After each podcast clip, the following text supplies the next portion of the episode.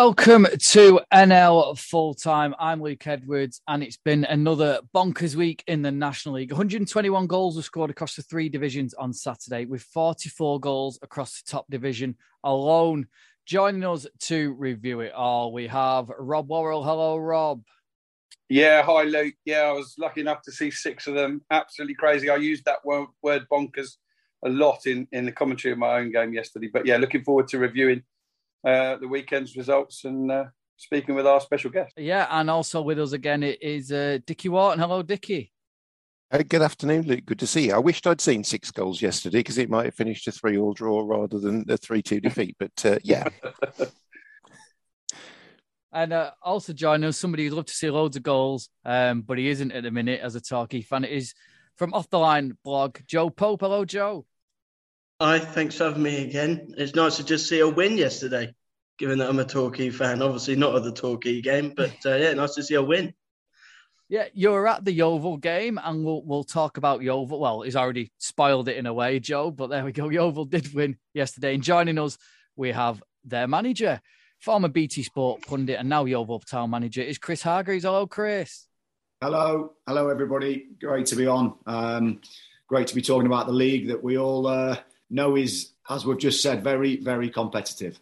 No, thank, thanks for coming on uh, once again. And I wanted to ask you about um, obviously you stepped from the other side of the camera and now mm. you're in management at Yeovil. Has working on BT the last three or four years actually helped you with the knowledge of the division and helped you prepare your teams to face these teams? Um, it's well, what I would say, I, I already knew how competitive it was and, and how much of a challenge it would be having having been with a BT team and, and visiting the games and speaking to the managers and knowing what clubs players are able to attract. Has it helped me? I'm not sure. I'm not sure. I think what in my mind, um, having been a manager and assistant manager and player and, and been in the game a long time, I loved my BT role. Um, but I think to, to validate that sort of commentary and commenting on the game, I, as a as a person that was always in football, felt like, you know, I, I, I needed to do the job that I was talking about, and and and I'm doing that now. And I think that I always, as a as a pundit, used to sort of have a default by saying I know how hard it is because mm. it's okay having a massive opinion, and I get that, and and that's that's great, and that's that's brilliant, that's healthy for the game. But if you're in the game as well, I think having a strong opinion, you've got to be careful, and that's why I always had a default of saying I know how hard it is. I'd, I'd, I'd talk about how I thought a manager was thinking, or what he might be doing, or what a player might have done differently or well. Um, and now I'm on the other side, aren't I? So people are talking about our games and and performances, uh, lads that I know very well, and um, that's all well and good. You know, as as a fan, I've always said it when I played football. If I was not very good, and someone told me that's absolutely fine because you can't have it both ways. That's, sorry, I was I was just going to say, Chris, you, you, you, took on the job, and it's a, a, tough job that you've gone into as well. A lot of people's tips for relegation, it weren't the. Um, I, I know not obviously within the club, but outside of the club, a lot of people have tipped you to go down. You must be delighted with, with how you're doing at the minute. I mean, we've talked a lot actually. I suppose some of the draws you've got, you'd love to have turned into wins, but mm. where you sit at the minute, 13 points from 13 games, I'm sure you would have taken that. Yeah, we're a little bit disappointed to be honest. We've drawn seven game. It's seven games. It's the most in the league, and and we've done that because we haven't managed to kill games off when we've had periods of of sort of dominance. You know, don't get me wrong, we've had to defend at times, but we have squandered leads sort of four or five times, and maybe more, and that's not acceptable. Um, and we know that as a group of um, players and, and, and coaches, we we know that. So we've been very competitive in most games. I know recently, you know, we lost at Southend, but we got a man sent off after 15 minutes for a bit of ill discipline. But in, in as I say, in the main, we've we've competed against very good clubs with with very very healthy budgets, with the likes of you know perhaps Wrexham, Chesterfield, the obvious ones, but Boreham Wood, teams that have been successful in the National League, and and Solihull yesterday are a very good side. So yeah, although we've got uh, our budget is what it is, and you know I wouldn't want to comment on where we are in the league with, with that, um, we, because what it doesn't do underneath the result on a Sunday morning when you read a paper, it doesn't tell you that, does it? It just tells you the result. So no matter what you've got to spend, you have to try and and compete, and you've got to um, have ambitions, and we have. And we're not we're not at the point that I want to be at presently. Um, so I'd say that I think five more points would have been more realistic for us at the moment, maybe six, um, and that's that's probably um, being being kind. Uh, I think we probably should have more. Chris, we must come on to a, a, fantastic win for your your boys yesterday. You found a way to get three points against one of the high flyers, one of the favourites, uh, Solihull Moors.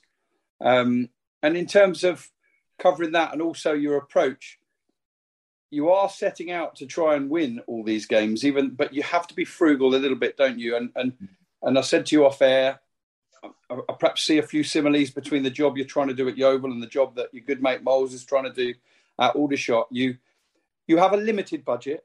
Yeah, you just can't go out and get whoever you want, and you've got to work with unpolished diamonds, haven't you? You've got to work with those that um, that have got something, but they yeah. haven't got everything, and it, and and it can be frustrating, can't it? Because you can see sometimes in the same game the good things and then the bad things, and the good things can lead to goals, the bad things can cost you big time. Yeah, they can, and and you have to. Yeah, you, you, you spot on, and we all know on this call today, don't we? We all know that we we love seeing those either rough diamonds or lads that have either been at sort of cat one, cat two clubs that you, you get in and need a, a, chance to sort of get their career going, or the lads that suddenly um, realise that the sort of what they've got as a player. So, and, and uh, what I mean by that is, at some point as a player, you realise what you're good at. Are you good at getting in pockets and running at people? Are you good at you know, hitting first contact. And I think at some point you get that as a player. So you you want to get the timing right of the player you get in that they're doing that for you. Uh, and if you do, if you get your loans right, if you get the rough diamonds, you, you can create a really good squad. And we've also got to be creative and and sort of very um, detailed in our loan recruitment. So I watch a lot of games. I mean, my wife gets sick of it. I, I, in fact, I just about remember a name uh, over the last two months. Um, but I'm I'm just constantly watching Wyscout and going out and watching 21s games and what have you, just to see what we could perhaps um, recruit. And I'm not on my own with that. Lots of lots of clubs do it, but there's some very good players, isn't there, in this league? And I'm sure, you know, unless you've worked in it or you you watch it quite a lot, you probably you probably don't realise the competitiveness of it. And Chris, just quickly then on that Solihull win, yeah, I, have been you know I've been quoted a few times on this podcast of describing Solihull Moors as a well-oiled machine. Every time I've seen them, they've been that. Um, that was a result that made a, a, few eyebrows raised yesterday. How did you do it? Uh, well, thank you. Um, and you know, Ard said after the game, you, you know, he was very complimentary of how we approached the game we just looked at what they were good at and and perhaps where we could we could hurt them, uh, and we we knew that we had to be front foot on our on our sort of a game, as it were, because we know we were facing a very good side that can you know put teams to the sword. So yeah, we had a we had a plan of how we might do it. Um, and what you hope for is you hope that you start right. Your team you played against just aren't quite on it as normal. Um, it was a tight first half. We, we both had a few chances. Second half, we, we we scored the goal, and then we had a couple. What I didn't want to do when we scored is sit back. I think we've we've probably suffered in doing that, and we all see that, don't we, up and down the, the leagues where you you try and protect a lead, and we might have done that in a in, in a couple of games, but um, yeah, we had a good couple of chances to make it two or three and didn't take them. And when the referee puts up the classic six minutes of injury time, you, you tend to think, Christ, not again. But the lads were fantastic. I've got a brilliant group of players that are trying their best. Um, and in the last sort of three home games against Boreham Wood, Chesterfield, and Wrexham, the managers of each team have, have, as I said, they've been very, very complimentary. And I don't want that as vindication of me as a coach. I'm just pleased that they see our lads as, as sort of um, having threats and being, being very competitive. Joe, you you were there, weren't you? What was your take on it from the stands? Yeah, I mean, obviously, when you look at the result and you say one 0 you think it's probably a you know a scrappy performance, and they've just edged it. But I thought even if you over had won two or three 0 I think it probably would have reflected the game quite well. Um, I actually did a report after um, where I said if you want to try and stop Solihull playing um, and beat Solihull, that was the textbook approach. I thought they were very, very good. Uh, Pearson and Johnson in the wide areas were good in pinning back the Solihull Moors fullbacks. Um, I thought Linton and Wakefield provided a little bit more pace um, I watched them against Bournemouth and I thought they were a little bit static with Fisher up front. Um, so Linton and Wakefield sort of pushed Howe and Gudger back. Um, and the three in midfield, Perry, uh, Diath and Worthington, didn't offer a great deal in terms of going forward, but in terms of keeping the distance between the midfield and the defence very short, um, I thought they did brilliant. And I mean, Jamie Osborne must have had about a thousand touches yesterday, but not once did he manage to sort of penetrate the Yeovil back line. I thought they were very, very good. Um, and that's probably the poorest I've seen Solihull play because Yeovil was so good. Chris, a quickie on Joe Sbarra. Did he play yesterday? And how did you look at stopping him? Because I find, despite the fact that he's so diminutive, he marks space and he's so difficult to to pick up and stop. Yeah, really difficult. It's really difficult for any player like that. By the way, what a good summary that was. Um, someone you, you, should maybe take up the job of football management. But, um, yeah, it's uh, it's not for the faint-hearted though. So definitely get your heart checked before you start. Um, yeah, I think he's a he's an excellent player, and what you've got to do as a player, haven't you? Where, whether you, are playing in a, you know, down at the five side, or whether you're playing in the National League or the Premier League, if you can affect the ball in momentum, so if it's a slow ball and he's drifting into a pocket, and you can hit and you can you can um, lock on, then then do that. And if you can't, as soon as he gets the ball, you've got to narrow your lines and you've got to you've got to narrow the whole pitch off and, and send him out. So it, it, he is a difficult player. He's a very good footballer. They've got some real attacking threats, and I know that they got so close, didn't they, in the playoff final? And in speaking to Ards after the game, although they're still extremely competitive this season and, and they'll be there or thereabouts without a shadow of a doubt because of the way they play and the players they've got, it is difficult the following season to sort of um, not motivate yourself, but to get over it because you get so close. We we had it at Torquay when we lost, and this was against our local rivals, which was a killer, Exeter, and we were three one up, and I don't know, ten minutes to go, sailing to Wembley, managed somehow to lose it, and we really struggled the following season.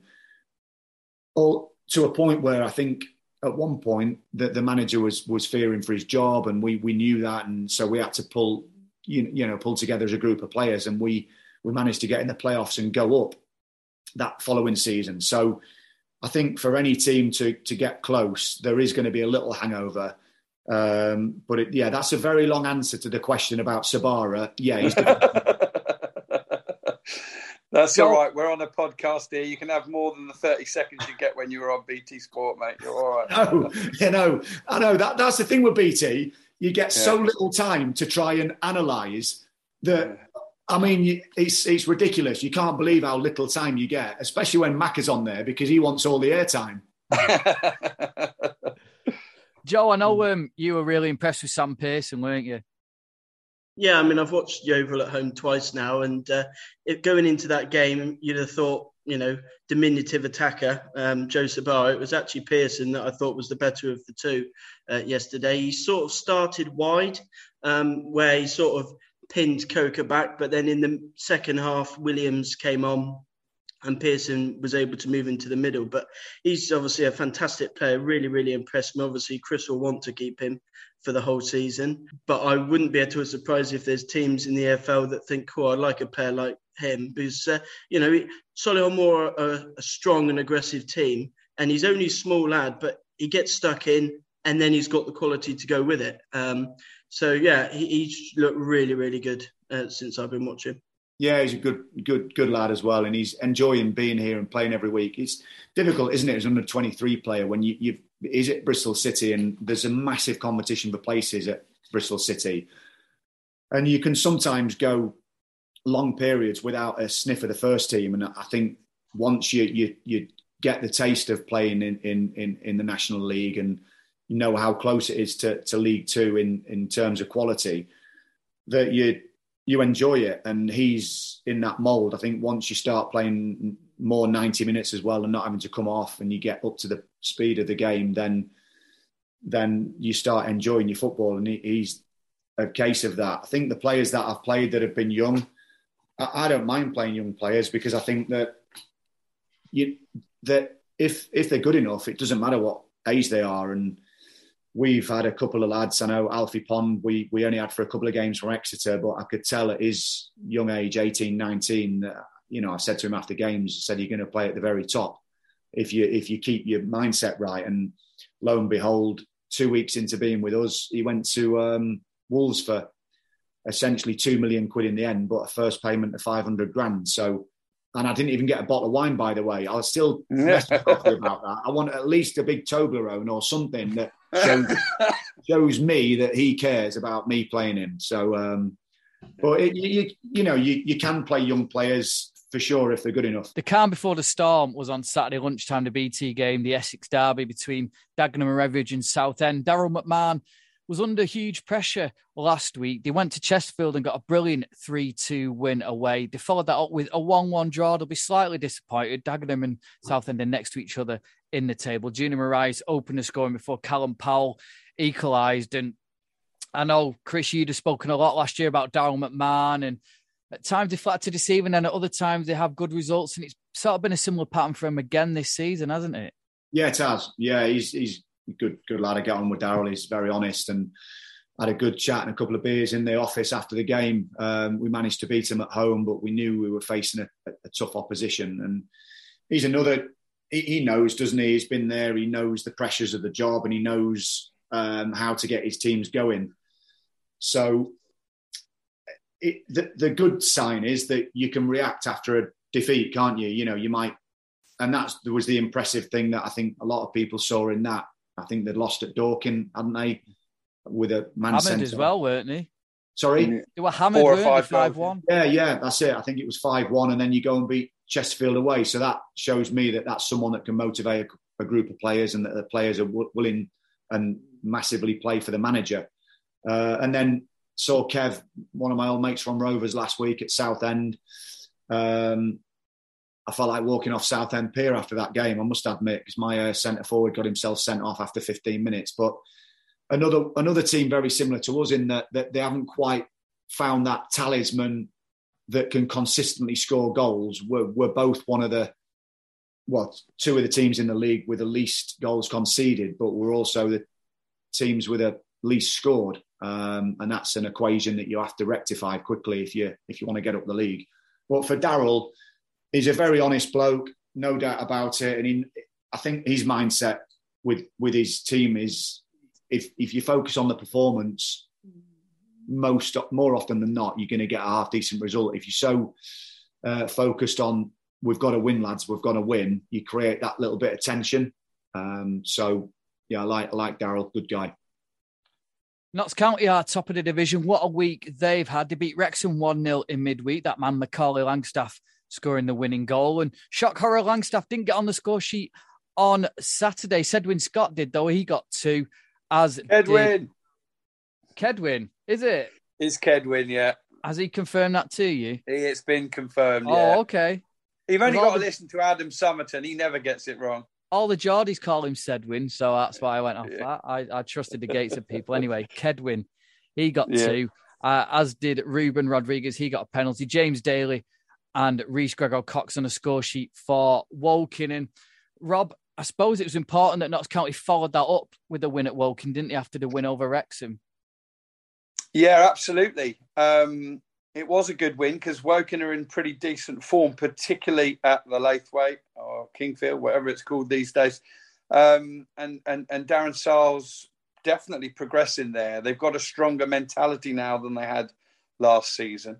Um, and, and they will have, they're in the kind of form that they'd have fancied, maybe for them, a good time to play Notts County. But to be honest, whoever Notts County play at the minute, they, they really are Um, they really are starting to purr, aren't they, under Luke Williams? Um, and like, yeah, you keep Langstaff quiet, and Scott gets you with two goals. So, um, yeah, it's. Um, I, I, haven't seen the goals yet. I've heard a couple of thoughts from the game. Obviously, you'll know Darren uh, Chris. Um, you, are stepping into his shoes, aren't you, at uh, at Yeovil? Um, yeah. And uh, he's, he's he's doing all right there at Woking, isn't he? I mean, they literally started yesterday in the top seven. Yeah, that's right. And he's he's got a group of experienced players. Um, he, he knows that there's an expectation at that that club this season. I think they're going for it. You, you know, they've invested to really go for it this this season because um, the owners want that that club in the league. So he he, he knows that. But yeah, he did a good job at Yeovil um, in some very difficult times. Um, and I've spoken to him a few times already this season. I know we're rivals now, but I'll get on with a lot of the lads in this league that are doing the same job as me, um, and they'll they'll definitely be be um, in and around it. I'm sure this season, uh, especially with the experience they've got in the squad. Uh, for Notts County, like you say, it's a hell of a bit of recruitment with Langstaff. Um, those that could afford him um, went for him. Those that, that didn't perhaps uh, looked on in envy. But yeah. he's still, you, you know, no, no, matter, like I say, no matter what um, budget you have to spend on one player or a whole squad of players, you've still got to motivate that group of lads, haven't you? You've still got to get the best out of them and, and make sure they gel. Uh, and Notts County, yeah, they're flying at the moment, aren't they? Yeah, it really interesting game at the racecourse ground. It finished Wrexham seven, Barnet five. What a an unbelievably crazy game. It's three two at half time. I won't run through all the scorers because we'll be here all day. But basically, Paul Mullin got a couple, as did Aaron Hayden. Nicke Kabamba, he got a couple for Barnet, as did Idris Kanu. And oh wow, I mean, we've seen this before with with Wrexham, haven't we, Chris? It's um they can either win a game 1 0 off a set piece or it's a very open game. And Rob mentioned it earlier. I, mean, I presume Barnet went there and thought, you know what, sod this, we're going to attack them. And it made for an entertaining game, but scoring five goals away from home and not winning must be a bit of a head scratcher. I know, unbelievable. Not not a defensive masterclass, but that's what fans want to see, isn't it? You know, anyone there yesterday was was trekked to a, a, a brilliant, entertaining game of football, which is that that's what you want to do, isn't it? As a fan, turn up and see goals and see chances created. You want to see your team have a bit of flair. So, unbelievable scoreline. We ours was a little bit different against Wrexham, one all. Um, I was going to ask you, Chris, how do you play against him? Is there a way of stopping him and then hurting him as well? Well, you know, they've got two of the best centre forwards in the league with goal return, haven't they? So you have to look at that first and foremost and see how you can affect that. But um, again, it that was a tough game. That was a tough game. We we were very very disappointed we didn't win that game um, after the second half performance extremely. And I said I told the players after the game I think they got the message that we we we should have taken that opportunity because when you when you get those opportunities, you've got to take them, haven't you? They're they're a strong outfit. they have got. it reminds me a bit of Oxford when I played for Oxford. There was so much expectation on us even if you've even if you've got you know five times 10 times the budget of everyone else which i'm sure they haven't got 10 times um, you still have to produce the goods and you've still got to get over that line and it felt like that a bit at oxford when we we didn't do it in the first season we did it in the second season and we were taking you know 1500 2000 fans away to some games and you could feel the weight of expectation and i think that's to a degree very difficult to manage you can be given the lowest budget and, and still feel the same pressure as the most uh, money in the league, can't you? Do you know where I'm coming from? It's still yeah. a very, very difficult job for anybody to manage that football club. Um, but yeah, what a what a brilliant game. That's what we want to see, eh? More goals. I mean, God knows what Vergs was saying after seeing that. Just a quickie on Dean Brennan, just finishing off the Wrexham Barnet. I haven't seen his post match from yesterday, but I saw two or three last season where he took on the big guys and scored a few goals and let in more. And he kept saying, "We can't play this way against them," but he continues to do it. And uh, just want to say, thumbs up, Dean Brennan. Keep having a go at it, fella. Um, uh, as Chris says, that's that's that's what the fans want to see. Back to you, Luke. Chesterfield, after going into last Saturday unbeaten, have now lost three on the bounce. They lost at home, as we mentioned, to Dagenham Redbridge earlier in the week, and then they lost again on Saturday. Uh, a really poor result for them. Uh, they lost 2 1 away at Eastleigh. It was a late, late winner from Brennan Camp in the second minute of stoppage time. Uh, we'll get on to Eastleigh in a minute because they've snuck up the table. But for Chesterfield, uh, a bit of another poor result. They're sliding down the table now. They're in fourth. And um, it's all unravelled a little bit over the last week, hasn't it? Yeah, it seems to me that it only ever goes wrong for Chesterfield when they hit the top of the league. Uh, when they were sailing along nicely last season, um, and then obviously, you know, Tshimanga's injury and, and, and Rowe's incident and departure. Um, and this year, they were keen, weren't they? We had a, a, supporter give us a bit of stick at the start of the season that none of us had predicted them to win the title. He felt they'd be in the title race. They started really, really well. Um, and uh, yeah, got top of the league for a few weeks and then bang, three defeats in a week. And I suppose one thing I could we could come to you on, Chris, is the main thing is, and you haven't lost, you've lost two at home, two away this season, as you say, more draws than you'd like. But um, I guess the main thing is when you do lose a game, it's sport and football's all about momentum, isn't it? And it's all mm. about stemming it quickly and not being beaten in the next game. It is, yeah. And I, again, Chesterfield, they've got huge expectation. We we played them and um, unfortunately conceded right at the death uh, when we thought we'd we'd see it out and win that game. We drew two all, but they, they had a, an unbelievable following that day. It was um, impressive to see, and it felt like they had that that word you mentioned, you know, that sort of momentum, and and they were looking good, but. They've got a very good manager that's got a good history with the club, and they've got some very, very good players and a, and a, and a hell of a squad. So, I can't see that that run continuing. I, I think, yeah, what what happens is a lot of teams see um, those types of games as maybe that that cup final and maybe raise it a little bit because they've got a, a bigger following, certainly at away away games. So yeah, it's um, it's something he won't be happy about, but I've got a lot of time for for, for Cookie. We had a, a, a fair old laugh in the the changing uh, in the changing room in the, in the office after the game. Once I uh, stopped banging the desk after conceding in the last uh, couple of minutes, but I don't see it continuing. Let's put it that way. Is there a, do you think there's an over reliance on Tshimanga, Chris? Because obviously at the start of the season, they were winning games. They seem to be winning it late on, and he was coming off the bench and having an influence. He's, he's coming back into the fold, and then they've they've been on that winning run. Um, and I think yesterday he actually started. He's not started many games this year, but he did actually start, and then was then hauled off. And do you think if he doesn't score or doesn't contribute, they do struggle? Oh, I, I think they've got they've got loads of attacking options. I really do, and and I think you could play any one of about four or five very good centre forwards in that squad.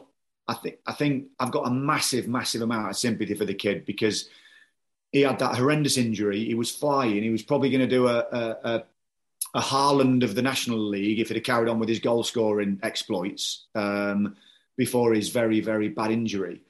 And then for his sort of deal to his move to fall through, it's it's a real double killer for him as a footballer, and I've got a massive amount of sympathy for him. So that in itself will take time to to, to get over. Do you know what I mean? Until you get yeah. back into the groove as a player.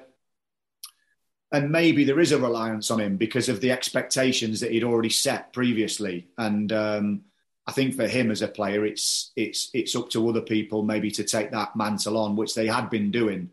Um, but yeah, they they've got more than enough to to, to go on a, a, hell of a run. And again, it's, a, it's another team I'd expect I'd expect to be right up there for for automatic, if not high up in those playoff positions. On the flip side, though, Chris Eastleigh, they had a slow start to the season, but they've they've shot up the table now. They're in tenth, and they've kind of come up unnoticed, haven't they? A very sort of um, smart work from Lee Bradbury. Yeah, definitely. I know uh, Lee very well. Um, been at the same club before and also played against each other and um, now managed against each other. We, yeah, we another draw. This is a common theme. This we uh, drew away we knew that was going to be a tough game. We drew one all. We took a, an early lead, but again got penned back late on. And good side, no doubt about it. Goal scorer yesterday, Brennan Camp. Good recruitment from from Bournemouth up the road. Like him as a player. So it's another team, and I, I know we we we is another co- sort of common theme. A lot of these teams are absolutely going for it again, aren't they? And and, and sort of um, recruiting to do that. And I think they're very hopeful of mounting a challenge this season, are Eastleigh. Yeah, in the playoff spots as well, Boreham Wood and Bromley. Bromley drew 1 1 at Gateshead. They followed up that. They, would followed up that result with the win that they got at Wood in midweek. Wood bounced back from that defeat to Bromley to win at Wealdstone. So I don't. There'd be mixed feelings for Andy Woodman, I'm guessing, Chris. The fact that they went and won at Boreham Wood, but then couldn't beat somebody in newly promoted Gateshead. I mean, no disrespect to Gateshead, they'd be expecting to win that game. But then, from Luke Garrard's point of view, a good response from his side to go to Wealdstone and win. Yeah, tough place to go. That tough place to go. Um, no doubt about that. Good, good football inside. Um,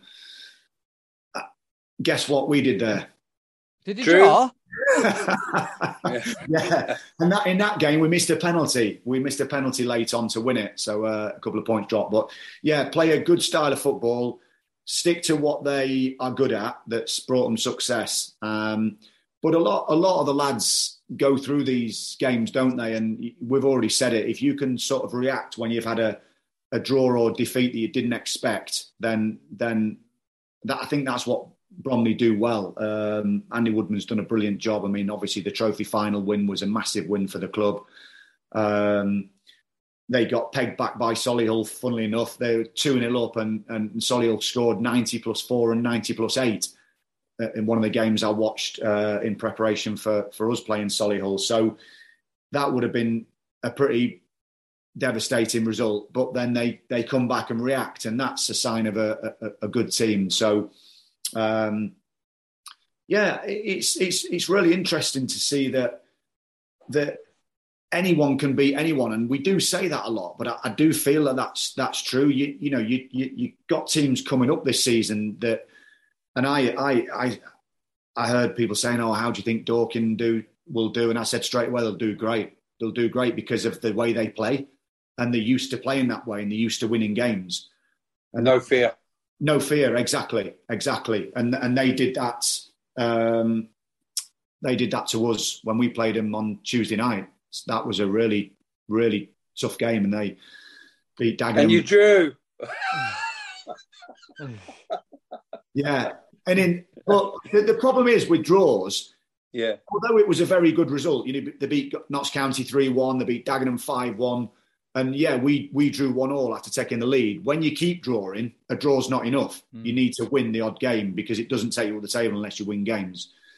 So um, yeah, I was impressed with them actually. Difficult place to play, especially with a pitch. It's a, it's a it's a funny sort of. I know it's 3G and 3Gs are very good now, but it's it's definitely a, a sort of different 3G, and the lads have to get used to that. But um, the way they play, v- very impressive. It's the rubber pellets, isn't it? You know, you know when you play on a splashy pitch and the water comes up on that pitch, when somebody goes in or there's heavy contact with a ball, you get a whoosh in the air of all the rubber pellets, don't you? you do, you do, yeah. Christ, the, the AstroTurfs have changed a little bit, haven't they? I, I, someone sent me a link of a of a of a goal I scored against Preston away in 1991, I think it was, when we were, but I think we were both in the old Division Two, or it might have been the old Division Three. I can't remember. Was it grainy footage, Chris? Yeah. no need for that. There's no need for that. It, well, it was it was just above black and white. It was just above black and white. But the pitch, honestly, it um, it looked like lino. It looked like lino. It crossed between lino and an ice skating rink. And uh, if you if you if you went in for a sliding tackle on that type of pitch, you were in for serious burns. I can tell you that much. Um, but yeah, it was uh, that's showing my age, isn't it? That nineteen. I made my debut in 1989. Oh my god! wow, terrible. Uh, I'll move on quickly then and uh, look at one of your old clubs, Torquay. Joe Joe doesn't want to talk about them, so I'll let you talk about it, Chris. They lost 1 0 away at York. York now into the last playoff place in the National League. Alex Hurst goal on 71 minutes. But I know you had a really strong affiliation with Torquay, and I know you're probably battling it out down there at the minute, but uh, you must be sort of sad to see the situation they're in. Yeah, it's another team maybe that that have been very, very close in recent seasons. Well, you know, penalty kicks away from league football, aren't they? You know, at Ashton Gate when they when they lost against Hartlepool, and then there's a different sort of um, dynamic of players come in, and you have to create another group, and it's very difficult to get that successful group built again. Um, but again, they they they're competing in a very difficult league, and it's not easy to replicate that season on season. Um, but Gary doesn't need me to tell him how to manage. He's a very experienced, very successful football manager, so I'll leave that to him. Uh, and now we are rivals. Um, you know, no one's got any sympathy for anybody in the league, um, whoever you are. Um, the fact that it is a club very close to my heart, you know, you have to put that aside and get on with your own club and your own job and not worry about anyone else. But with the experience Gary's got, um, I don't for one minute think that they'll be there at the end of the season. You mentioned, um, you know, Gary's experience as a manager, and he came up against another very experienced manager on Saturday. One thing, Joe, I'll say in Torquay's favour, I haven't seen the stats from that game. Torquay had more shots on target, more shots off target, more corners, but Askey knows how to win a game 1 0. And if you look at the Macclesfield side that he won the National League, or it may have even been the conference back then, I can't remember. Um, they they rarely set the, the games alight. Just really bloody efficient, aren't they, Chris? And uh, yeah, um, a lot of the time in the National League, the sides that lose games are the sides that make more mistakes, and the Askey's teams have a habit of making the least mistakes. They beat us at home, and they probably deserve to, to beat us at home. That's the one game at home that we probably deserved not to get anything out of. And I don't say that lightly because I hate losing, but we they were on the front foot that game. We were a little bit lackluster, but you could see how they've been successful in the league below. But then they should never be in that league, should they? York, it's it's another big club that that have found themselves in, in the doldrums and um, looking at the, the, the support they're getting now and the, the stadium and the, the sort of atmosphere, it looks like the only way is up. Finally, Chris, before we let you go, I know you regaled us with um, tales of Timmy Mallett last time you're on. Was he in consideration for your coaching staff at all when you got the job? for, for, for, yeah, for uh, for the comedy value, definitely, definitely. Timmy's Timmy's a good Timmy's a good guy. He he, he would be good post match, but I won't be doing Mallett's Mallett before a game anytime soon. Um, yeah, it's I, I would what I would say in summary of of and thanks for inviting me on by the way. In summary of the, the job and, and how it is, it's what you've got to do is remind yourself how lucky you are to be doing it. Mm. And I don't say that lightly. And although at times it consumes, well, no, at, at times it consumes your life all the time. This is the first day I can honestly say that I've really been able to enjoy a Sunday for a long time because it's it, it dominates everything and around your family life and, and, and your kids and what you do away from the, the grounds. So all consuming, but we're, we're all very, very lucky to be working in this game. And, and when fans and supporters expect so much from, from players, you've got to remember the, these players are earning very small amounts of money, but doing the same job as someone like, and I know he's a very good player, Phil Foden, but he's just signed an 80 million pound contract or just under. So you're asking the same players to do the same things and that's that's what I see. I see on a daily basis kids on very low amounts of money giving it absolutely everything to be as good as they can be for the club that they're playing for. So um, yeah, it's an unbelievably challenging uh, job as a football manager, but God damn it, we're lucky to be doing it, aren't we? Brill, thanks, Chris. Thanks for coming on. You're welcome. Have a great day. Another game with lots of goals was um, your game at Glanford Park, Rob, a, a, ground you've probably not been to in a while, but it was certainly entertaining. Well, it's more than that. I'd never actually been there. I think um, Aldershot have been to Glanford Park or Aldershot FC in the very early days that it was there. But my last visit to Scunthorpe was at the old showground, which is showing how old I am. But um, thoroughly enjoyed the visit there yesterday. They created a brilliant atmosphere pre-match, which continued into the game. I was lucky enough to uh, get a little bit of a, a, a, sighting of the annals of the club as well. Love the way they've decked it out. Lots of stuff about the history there. Obviously, the likes of Kevin Keegan and Ray Clemence coming from there, and not to mention Ian Botham. So, I really, really enjoyed the visit. I was buzzing to go to a new ground, uh, uh, along with Boundary Park. It's only the second new ground I've been to in five years to cover um, Aldershot, who've obviously been in the National League for a long time now.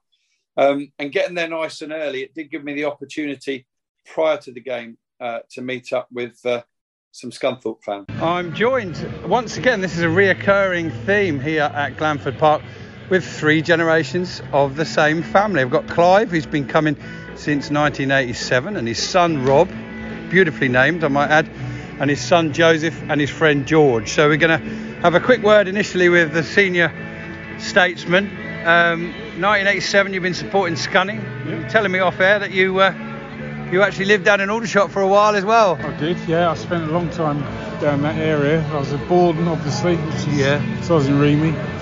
Um, served with 7RHA, six and a half years airborne. Did so, you ever go along to the Rec and watch a game? No, I didn't. Shame on you. I've got to stop talking to you at this point, Clive. No, I haven't. Um, quick word, Clive. Uh, 87 to now, there's a lot of pain in those years, isn't there? But you're in the not you're you're in the National League now. There's some highs as well, of course, but you're in the National League now. Have you accepted that? Do you think deep down inside?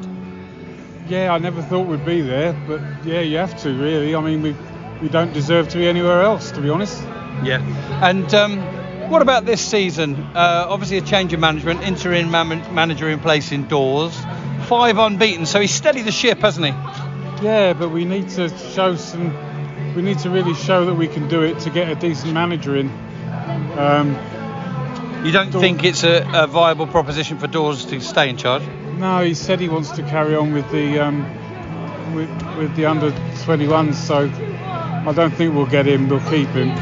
Although he seems to have done the job, but they're playing for the badge now, which is different. That's that means change. a lot to the supporters, doesn't it? it and, and and Rob, coming to you, you mentioned that um, you hadn't been coming so much, but you've been coming again this season, and uh, you're noticing a little bit of an improvement. But it's tough as well. It's a tough watch sometimes. Yeah, it's, it's a hard watch. I mean, I've got an eight-year-old son who loves football and decided this year he wanted to come to games, and it was his own choice. I've not dragged him along. I was brought along because it was the closest football ground when we lived up here, and that was say August '87, and been a supporter ever since. You kind of get ingrained in you after a while, and it'll always be the first result I look for, and they'll always be the team I follow. So, and ambitions for this season, realistic ones, I guess. Just you know, just stop the downward momentum, establish yourselves at this level first. Yeah, well, before a ball was kicked, I'd have taken mid-table. I think you've got to be realistic. There's some teams in this division with a lot of punching power. We're not. You know, like you said, we're on a bit of a downward spiral. We're trying to get some players in that will solidify. We've got a lot of players on short contracts, so whether we can keep those. We've got a few loan players that are playing well, and whether we can keep those as well. So I'd have taken mid-table before a ball was kicked. I'd certainly take it at the moment. Brilliant stuff. And very quickly, uh, Joseph and George, scoreline today. You're agreed, aren't you? It's going to be two one. Two. Two one to Scunny. Oh. Yeah, and they would have been through the ringer like you, Rob, wouldn't they? Uh, watching that game. Yeah, absolutely. They would have done. I didn't see them afterwards um, to check they were all okay, but. Um, it was a bonkers game on a bonkers Saturday. Aldershot uh, tore into the lead with their first attack two minutes in. Odi Alfa on loan from QPR with a fine drive from the edge of the area. And then, um, as Mark Molesley said afterwards, Aldershot had a mad 10, 15 minutes where they played like children. Um, it reminded him of a game earlier in the season where they'd been dominant at home to Maidstone and came out after half time and conceded three goals in a 10 or 15 minute spell. Um, they did the same thing again. Um, you know, incredible really to have got such a good start and then be so flattened 3 1 down. Um, a lot of cries were coming up on the interaction I was getting for Molesley out again at half time. Um, but credit to Molesley, credit to the team. They stood up strong, they didn't drop their heads. They came out and they absolutely tore into Scunthorpe in the second half. And um, if I tell you that without a shadow of a doubt, Aldershot were gutted not to win that game, is because they were bang level. Um, they got a goal back within uh, two minutes of the restart. Tyler Cordner got himself forward and just had a pot from 25 yards. Uh, Justin Amaluzor came on and scored before the hour mark. And I think after that, really, Aldershot had another four or five half chances. Effiong, Alfa couldn't quite get it away. Scunthorpe really looked shell shocked after the recovery from from from Aldershot. And um, two points to make really from the Scunthorpe point of view. There's a nervousness about them. They've drawn too many games as well. They don't hold on to leads, and you could feel it. You know, they should have been pushing for a fourth and and and, and rubbing salt into Aldershot's wounds yesterday, but they didn't. They couldn't. You know, and maybe you know, maybe that's um, I don't know about the naivety, but obviously they've got an interim manager indoors. Um, he's he's he's only lost one game out of six, so he's steadied the ship. For Aldershot and for Molesley, it's difficult. And I spoke to him after the game, and a, li- a little bit like Chris was saying earlier, you know, the expectation of fans is so high. They expect results, they expect performances. They don't really want to hear about your budgetary constraints. Um, you know, Molesley's got a very, very young side again. He didn't seek to have such a young side this season, um, but he's lost um, Partington, he's lost McCoy to medium to long term injuries, and that's where he is right now. Um, I was really, really pleased and relieved for Molesley that he got back into the game, and I thoroughly, thoroughly enjoyed my day at Glanford Park. Two other games to look at then was different. It's been different seasons for these sides. Um, you've got Halifax who followed up a welcome 1 0 win over York in midweek with a 1 1 draw at Maidstone. It could have been so much better for them. They were leading right up until stoppage time when Rory Deacon scored for Maidstone. And then Oldham, they drew 1 1 away at Maidenhead. Now, I don't know about you guys, but I think that's quite a good result considering that Maidenhead tend to beat some of the big X League teams and some of the bigger teams in the division. Um, if you're David Unsworth, I'm, I'm guessing you'd be quite satisfied with that. So it's back to back draws for them. So yeah, it's um, a small platform to build on, and and for Chris Millington as well. Like I say, welcome relief for, him getting those four. Joe as well, Maidstone, uh, they're going okay as well, aren't we? As I say, last minute equaliser for them. Yeah, um, an odd one um, because I know from listening to a couple of their fans and reading on on, on you know the social media, they're a little bit concerned, um, even though they haven't started too bad, I'd say. Um, and by accounts, it was a really poor performance yesterday. Um, one of the people that I follow that follows the commentary for them, he said it, he's he wasn't quite sure how they actually managed to come away with something from it, given that they played so poor. Um, so he didn't know what to make of it. But um, yeah, they, they got a good manager there, um, and they just need to start uh, getting a little bit more consistency and getting those wins. Points. Altrincham, they got a good win over Dorking. Dorking, were a very up and down this season. They'll either, they either seem to win 5 1 or they get absolutely pumped themselves, don't they?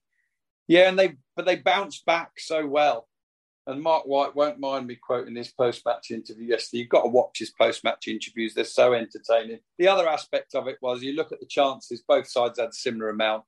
Um, but um, the the Altrincham goalkeeper had uh, he got the man of the match, um, similar amount of chances.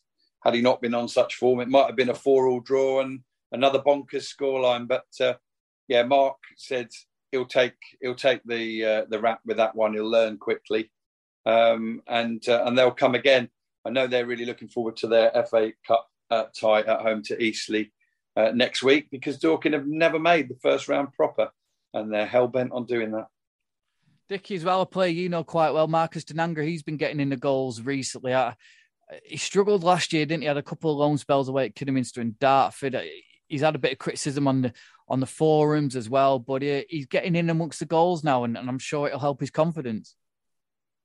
Yeah, he must do. He scored quite late on yesterday. He added the fourth in that in that four one win, but he I think he scored at Gateshead as well um, in their game there. So yeah, he's starting to find the target a bit more regularly. It is going to help him. I've we've spoken about it a number of times, and I, he's not dissimilar to an awful lot of players. And I think they they need to enjoy the manager's confidence to give their best. And I think you know just being started regularly and finding the net will just sort of I'm not going to say like a snowball rolling downhill because I wouldn't, you know, put that much pressure on him to deliver, you know, that much. Um, but yeah, it's got to help. Well, he, he hadn't scored up until last week uh, in again in the defeat to Notts County, and then he scored in his last two games now, and, and also that's three wins in four now for Altrincham. Um, yeah, it's not long ago we were talking about Altrincham and being a little bit worried about them, weren't they? Because it, you know, they I don't think they were one of the last teams in the division to to get a win. Um, but then, yeah, as soon as they've got one, more have followed, and um, yeah, it'd be helping um, the confidence of everybody in that group. You know, we we've spoken about this you know, this is their first season as a full time team, and that adjustment being quite difficult to make. Um, Phil Parkinson didn't seem especially perturbed, and, and the Altrincham board didn't seem especially perturbed. They put out quite a strange um, um, tweet one evening, which had that look of one of those official ones where you know it's going to be a vote of confidence in the manager, um, and they literally just said, "Come along and support the team because we're right behind Phil." Um, and yeah, and ultimately you know, the last few results have, have shown that they they've placed their faith in their man and, and he's delivered. So we're going to look at the National League South and, and still at the top are Ebbsfleet. They're only two points clear though. They're already on 31 points after just 11 games. They took on newly promoted Taunton and, and battered them, to be honest, and won by five goals to nil. A couple of goals for Toby Edser, Rakesh Bingham, Dominic Poleon and Greg Cundle on the score sheet. Uh, a crushing win there for Ebbsfleet. And Rob, I wonder if Toby Edser scored a free kick. I know that was a running joke with Aldershot, wasn't it? In a way that he, he always took free kicks and never scored. Yeah, the funny thing I, I, remember about Toby Edser when I first watched him in three or four preseason games, I thought, "Wow, we've got another midfielder here like Josh Reeds that's going to burst forward and got goals in him." And I think those goals gradually got knocked out of him during his time at Aldershot. Um, probably had to spend too much time uh, out of possession and too much time deep.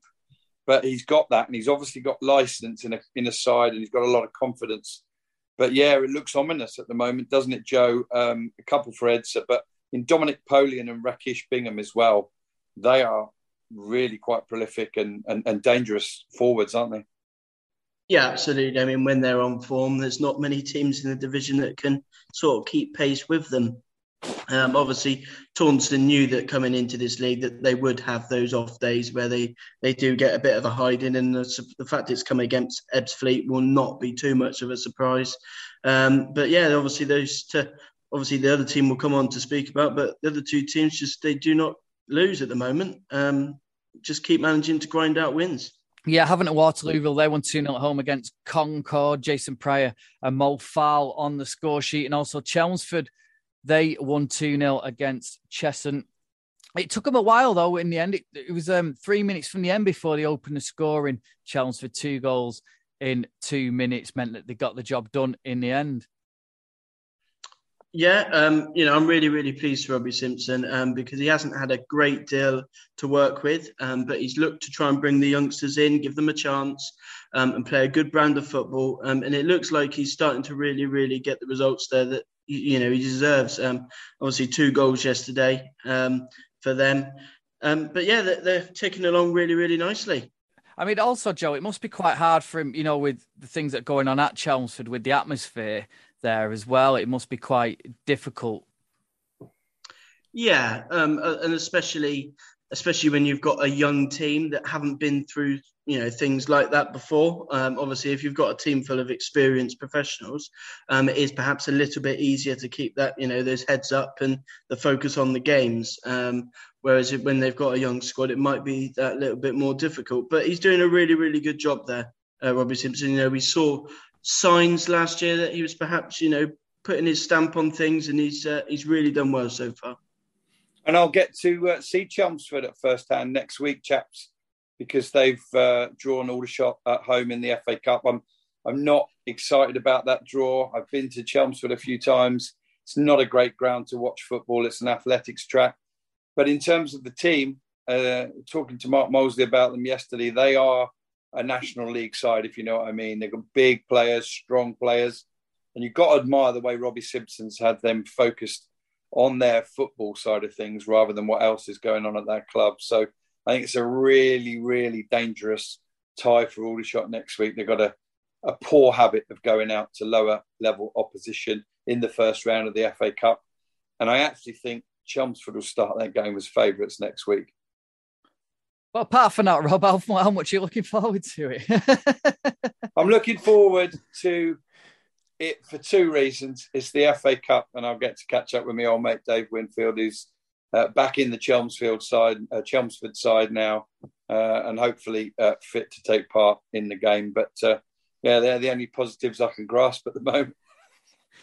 Level on points with Chelmsford and Dartford. They won 2 1 away at Dulwich Hamlet. They did fall behind to Nana Owusu, but then Samir Carruthers on the stroke of half time with a penalty got them level. And then Charlie Sheringham, six minutes from time, keeps Alan Dowson's side in the mix. And again, dangerous proposition, aren't they, Joe Dartford?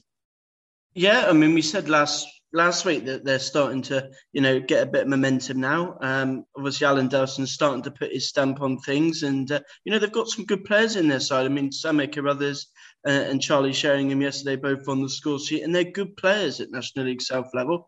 Um, and obviously, Dawson's been there before. You know, he's done it. He's got a team out of the division, um, and he knows how to win games um, in this league. Um, and he's now got, you know, he's got a personnel to do it. Um, and after a little bit of a shaky start, he's uh, getting the results now. Worthing staying in playoff places. That's despite a defeat against Farnborough. Uh, the brilliantly named Javon Splat looked like he'd made a complete mess again for Farnborough, but they managed to draw themselves level. Salim Saeed with the equaliser, and then Jonathan Page with a late, late winner for Farnborough in the 92nd minute. And uh, it's been a tough start, Rob, hasn't it, for Farnborough, but a much needed win there. Yeah, it has been a tough start. Um, the the three points yesterday means that they're a couple of points outside the relegation places now, with uh, with five teams below them. Um, they have found it tough, that's for sure. Um, but I just, you know, we, we talk about it so often. You know, all three of these leagues that we cover are so competitive, and if you don't get it quite right on the day, then the team that's in the bottom place can beat the team in top, and that's one of the reasons I think we love it. Um, you know, you've got if you look at the Premier League, you do get the odd shock, don't you? But normally you've got a big three or four that very rarely lose.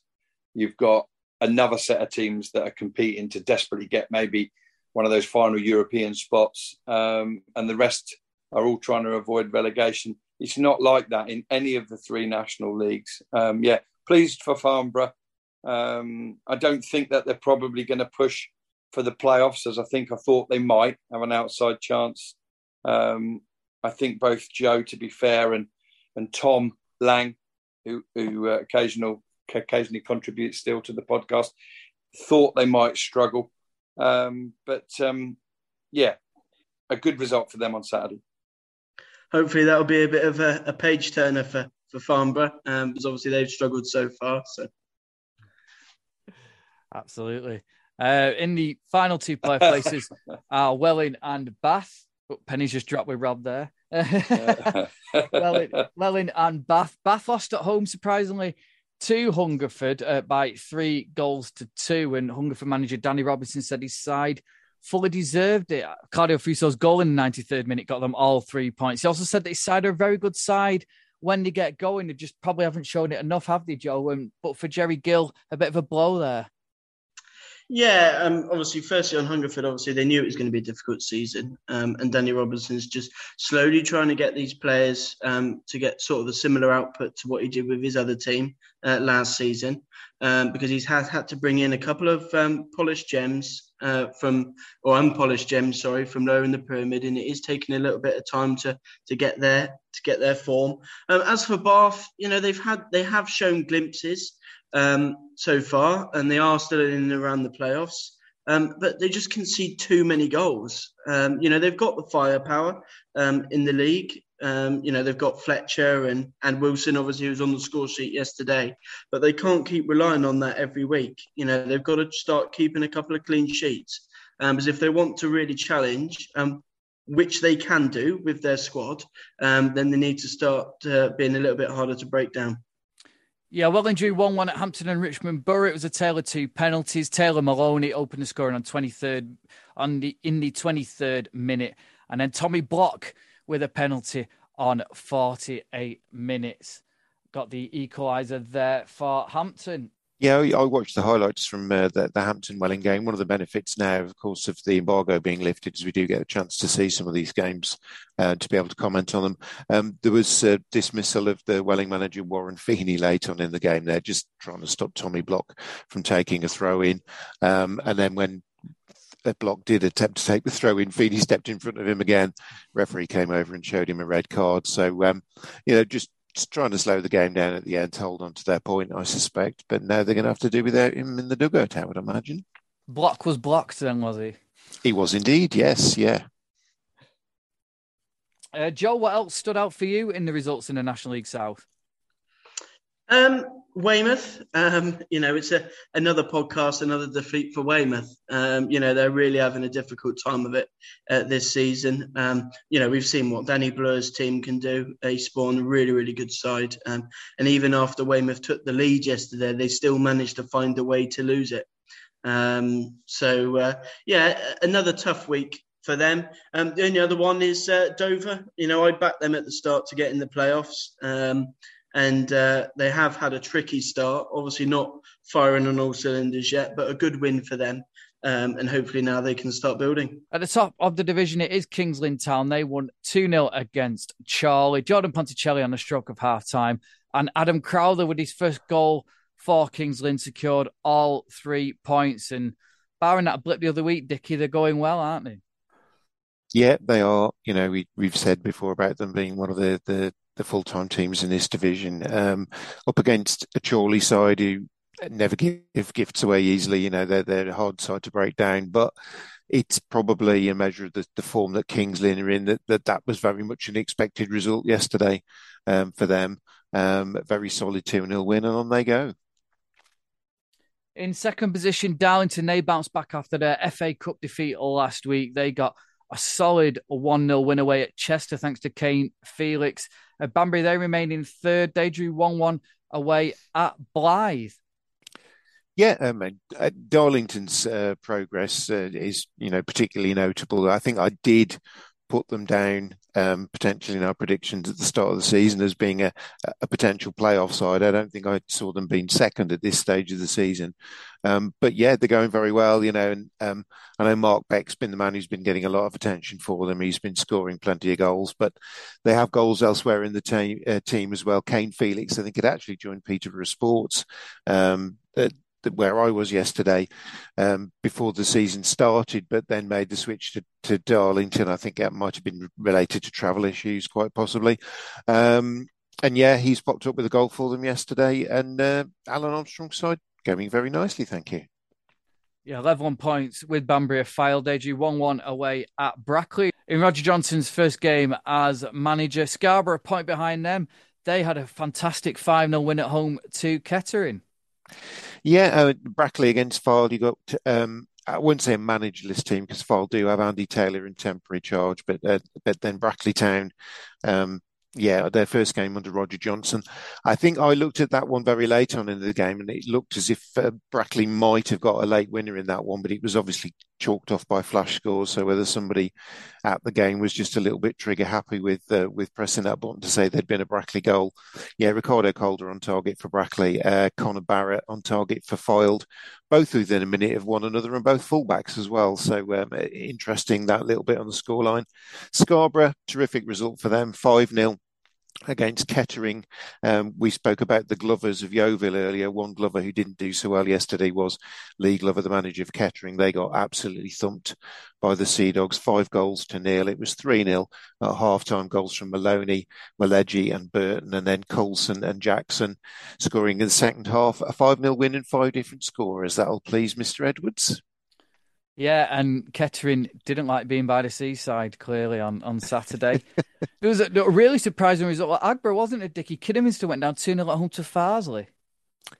Yeah, this was a surprise, and, and this one didn't um, please some of the Kidderminster faithful, clearly. Um, Kidderminster just finding it that little bit difficult to, to uh, kick on after their, their terrific season they had last season. Obviously, they did miss out on the playoffs, but that FA Cup run that we spoke about.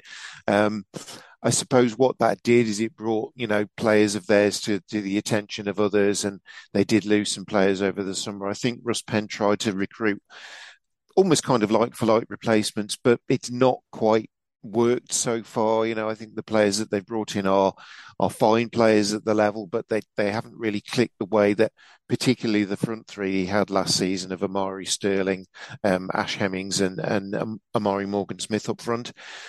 Um, and yeah, Farsley, a, a really good 2 0 win. Tom Allen with the first goal after seven minutes. And then um, uh, Jimmy Spencer with a second after 77. I've seen that what the the, the, the deciding goal there for the, the second goal, and basically Kidderminster um, just trying to play on the halfway line, clearly trying to you know set up and get something back. A short pass, Spencer picks it off, and then basically just charges the, half the length of the field and, and finishes for the second goal. So yeah, real killer that one for Russ Penn's team, and um, not an entirely happy camp at Kidderminster at the moment.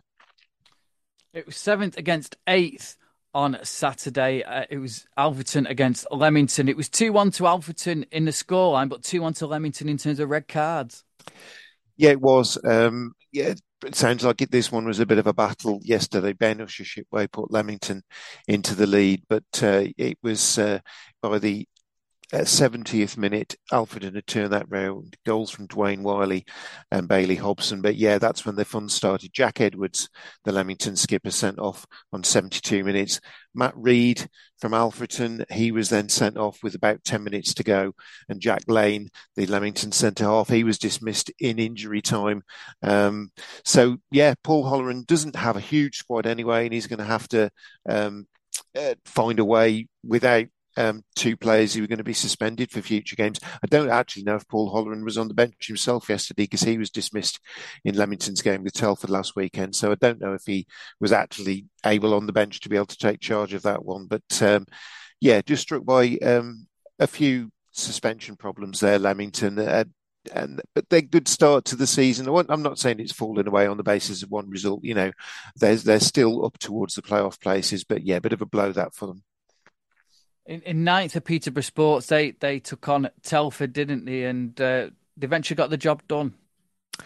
Yeah, they did. Um, I was at this game. Peterborough Sports cruised into a 2 0 lead by half an hour. Um, two copycat goals for um, Michael Gash um, and then Manish Sani in the 28th minute. Telford just unable to stop Ryan Fox down the left hand side for Peterborough Sports. Two great deliveries from him, two headers. Fantastic, um, Mr. Fox, yeah he did have a very, very good game yesterday. I mean, I looked at the Peterborough Sports lineup. You know, they've got three players in this side who were title winners with Kings Lynn in this division not that long ago, although yes, we know that they went up because of the PPG and the league finishing. But yeah, in Ryan Fryatt, Michael Gash, and Fox, you know, they've got three players who've been at the very top of this division uh, before. Um, Telford did get a goal back for half time. Brendan Daniels had a penalty saved by Peter Crook, a player you know very well, but uh, Daniels lashed in the rebound. Telford then couldn't kick on and, and, get anything out of this game the way they did against Leamington last week. They'd fallen 2 0 behind there and then got back into the game through a Daniels penalty. But uh, yeah, Richard Jones added the third for Peterborough in the 66th minute. Montel Gibson got his first goal for Telford in the last 10 minutes to I was going to say make it interesting, but in truth, it didn't. Peterborough held on to their lead fairly comfortably from there. Um, and yeah, another poor result for Telford. They're one point and one place off the bottom at the moment. Yeah, and especially with uh, Bradford Park Avenue grabbing their first win of the season over Curzon Ashton. Uh, interestingly, as well, at one point off the playoffs, but down in 11th, uh, is Gloucester City. They came from 2 0 down to beat Southport. And Steve King said, We've not even got going yet. Yet we're only one point off the playoffs. So quite ominous uh, comments there from Steve King. Yeah, well, he's talking confidently, isn't he? You know, and and you know, I know the gaps on in the division aren't that big at the moment because of the stage that we're at. So yeah, but for them to be, you know, just above halfway, but that close to the playoffs in terms of points will will um, you know, enthuse a manager like Steve King. He is a winner. Um, they did, had to do it the hard way yesterday. They had to come from 2 0 down. Southport roared into an early lead. Goals from uh, Jordan Archer and Marcus Carver, who's back at the club on loan from Scunthorpe, because they sold him to Scunthorpe uh, around about a year or so ago. Um, Matt McClure got one back before half time, but then two Kieran Phillips goals in the 69th and the 88th minute turned the job, uh, got the job done for Steve King's team in the end. They turned it round. Any other results catch your eye, Dickie? Um, just having a quick look through here. I think Hereford's 4 0 or 4 2, sorry, 4 2 win at Boston was a standout for me. Um, again, another absolutely roaring start here from Josh Gowling's side. They were 4 0 up after 23 minutes. Goals from Aaron Amadi Holloway, Orin Pendley. Um, there was one there for Jack Evans and then Tyrone Barnett. So you know, there's some firepower in that that Hereford side. Scott Pollock, he's been um, a standout player for Boston in recent weeks. Um, their improvement under Ian Culverhouse has stalled a little bit, though. He got a penalty in the 28th minute and then got another one in the 76th. But yeah, you go 4 0 down that quickly into a game. Um, you're not likely to turn it round. And probably just a little bit of reminder of the bad old days at the start of the season there for uh, Boston when they were conceding goals at home for fun under Paul Cox. Um, clearly, Ian Culverhouse has had an effect, but uh, you know it's. Uh, I suppose what it shows is, you know, as much as the recent upturn results is good, that there's still a lot of work there at Boston to to do to make them into a more consistent side. And the other result was a 1 0 win for Buxton away at Spennymoor. Uh, that is it. Thank you very much to Joe, Dickie, Rob, and also once again to Chris Hargreaves for joining us. Don't forget to give us a follow on Twitter at NL Full Time. It's the same on Instagram. And leave us a, a like as well as a review. We're across all good podcasting platforms. Until then, have a great week and we'll see you all very soon.